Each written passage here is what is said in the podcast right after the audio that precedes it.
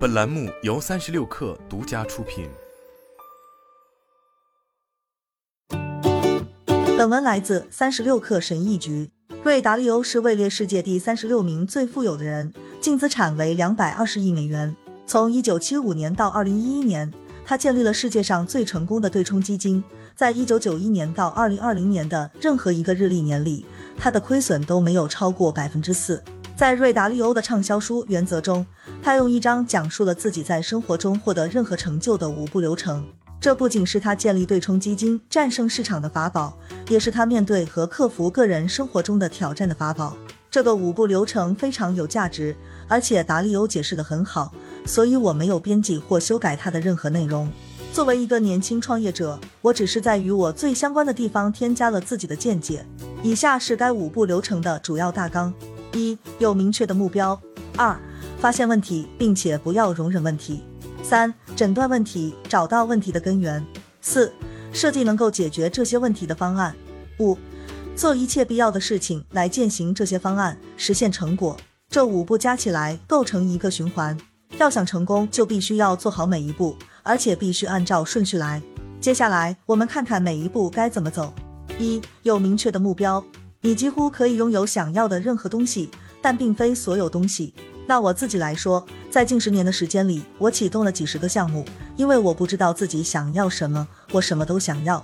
于是我开了一家 T 恤店，学交易算法，尝试在 Instagram 上卖艺术品，在滑板上画画，倒腾电子产品。最终，我选择了写博客，并告诉自己至少要坚持六个月，看看它会带给我什么。如今三年过去了，我仍然在做这件事。不要把目标和欲望混为一谈。目标是你想要实现的事情，因为它能激励你；欲望是你没有明确理由就想要的东西，它通常会阻碍你实现目标。通过协调你的目标和欲望，来明确你真正想要的生活。不要把成功的表象误认为是成功本身，永远不要因为你认为某个目标无法实现就放弃它。路总是会有的，你认为自己能达到的，只是你当下所知的一个函数。以前我从来没有想过自己能通过在网上写作赚钱，而现在我看到在写作方面有一个全新的商业机会在等着我，这是我以前所不知道的。记住，伟大的期望造就卓越的能力。不要把自己局限在你知道自己能做到的事情上。你追求的成就越多，获得的技能就越多。如果你拥有灵活性并懂得自我规则，那么几乎没有什么能阻止你成功。灵活性是让你接受现实。自我规则是承认你个人的失败，这样会大大提高你寻找正确方法的积极性。知道如何对待挫折和知道如何前进同样重要。当遭遇挫折的时候，要学会确定是将损失降到最低，还是干脆放手继续前进。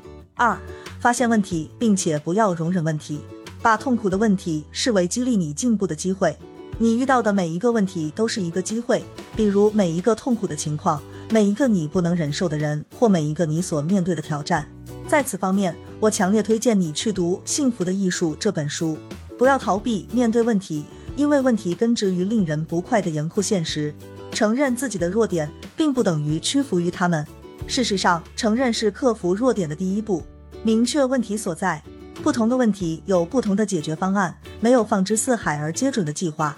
不要把问题的原因和真正的问题混为一谈。我睡眠不足不是一个问题，而是一个潜在的原因。而我在工作中表现很差，可能是一个潜在的问题。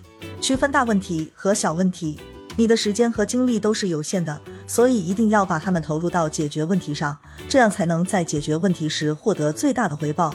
一旦发现问题，不要容忍它。如果你发现了一个问题，但仍然容忍它，你仍然会活得像没有发现问题一样。三、诊断问题，找到问题的根源。在决定该怎么做之前，先关注是什么。一次好的诊断通常需要十五分钟到一个小时，这取决于诊断的效率和问题有多复杂。就像原则一样，根本原因在看似不同的情况下也会一次又一次地显现出来。区分直接原因和根本原因，你只有通过消除根源，才能真正解决问题。要做到这一点，你必须将症状与疾病本身区分开来，认识到了解一个人，包括你自己的特性。有助于对其形成合理的预期。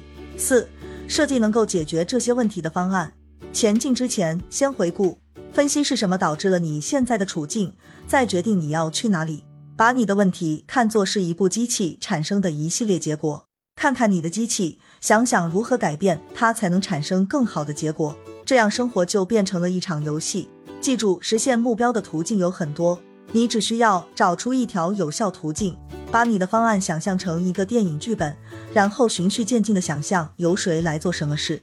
想想你电影中的演员是谁，剧本中的转折点是什么，然后根据这些元素来执行。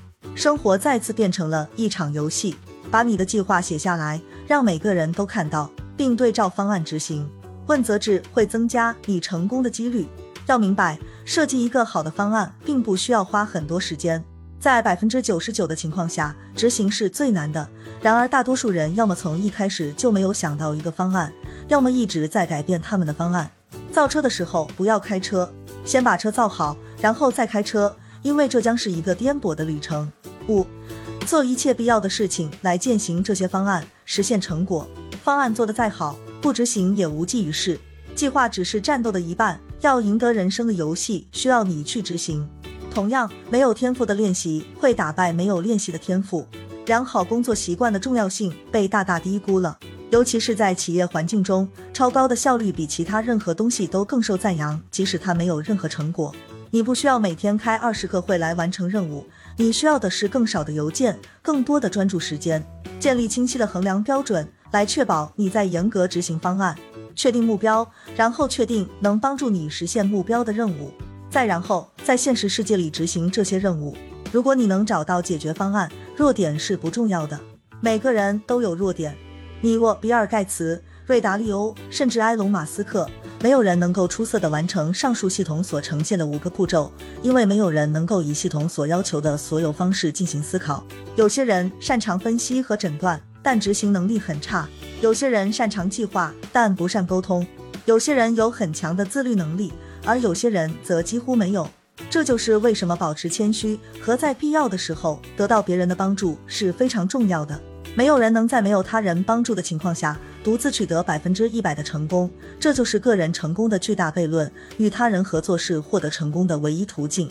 即使有世界上最好的计划，大多数人也不具备实现他所需的所有技能。你会发现，只有两种方法可以获得这些缺失的技能：一、自己学习；二。从别人那里获得，瑞达利欧说，有些人很擅长自己把问题和解决办法搞明白，这样的人拥有良好的意境地图。也许他们通过学习掌握了这种能力，也许他们天生就富有理性和常识。无论是哪种情况，他们自己找到解决方案的能力更强。同时，还有一些人比其他人更谦逊，头脑更开放。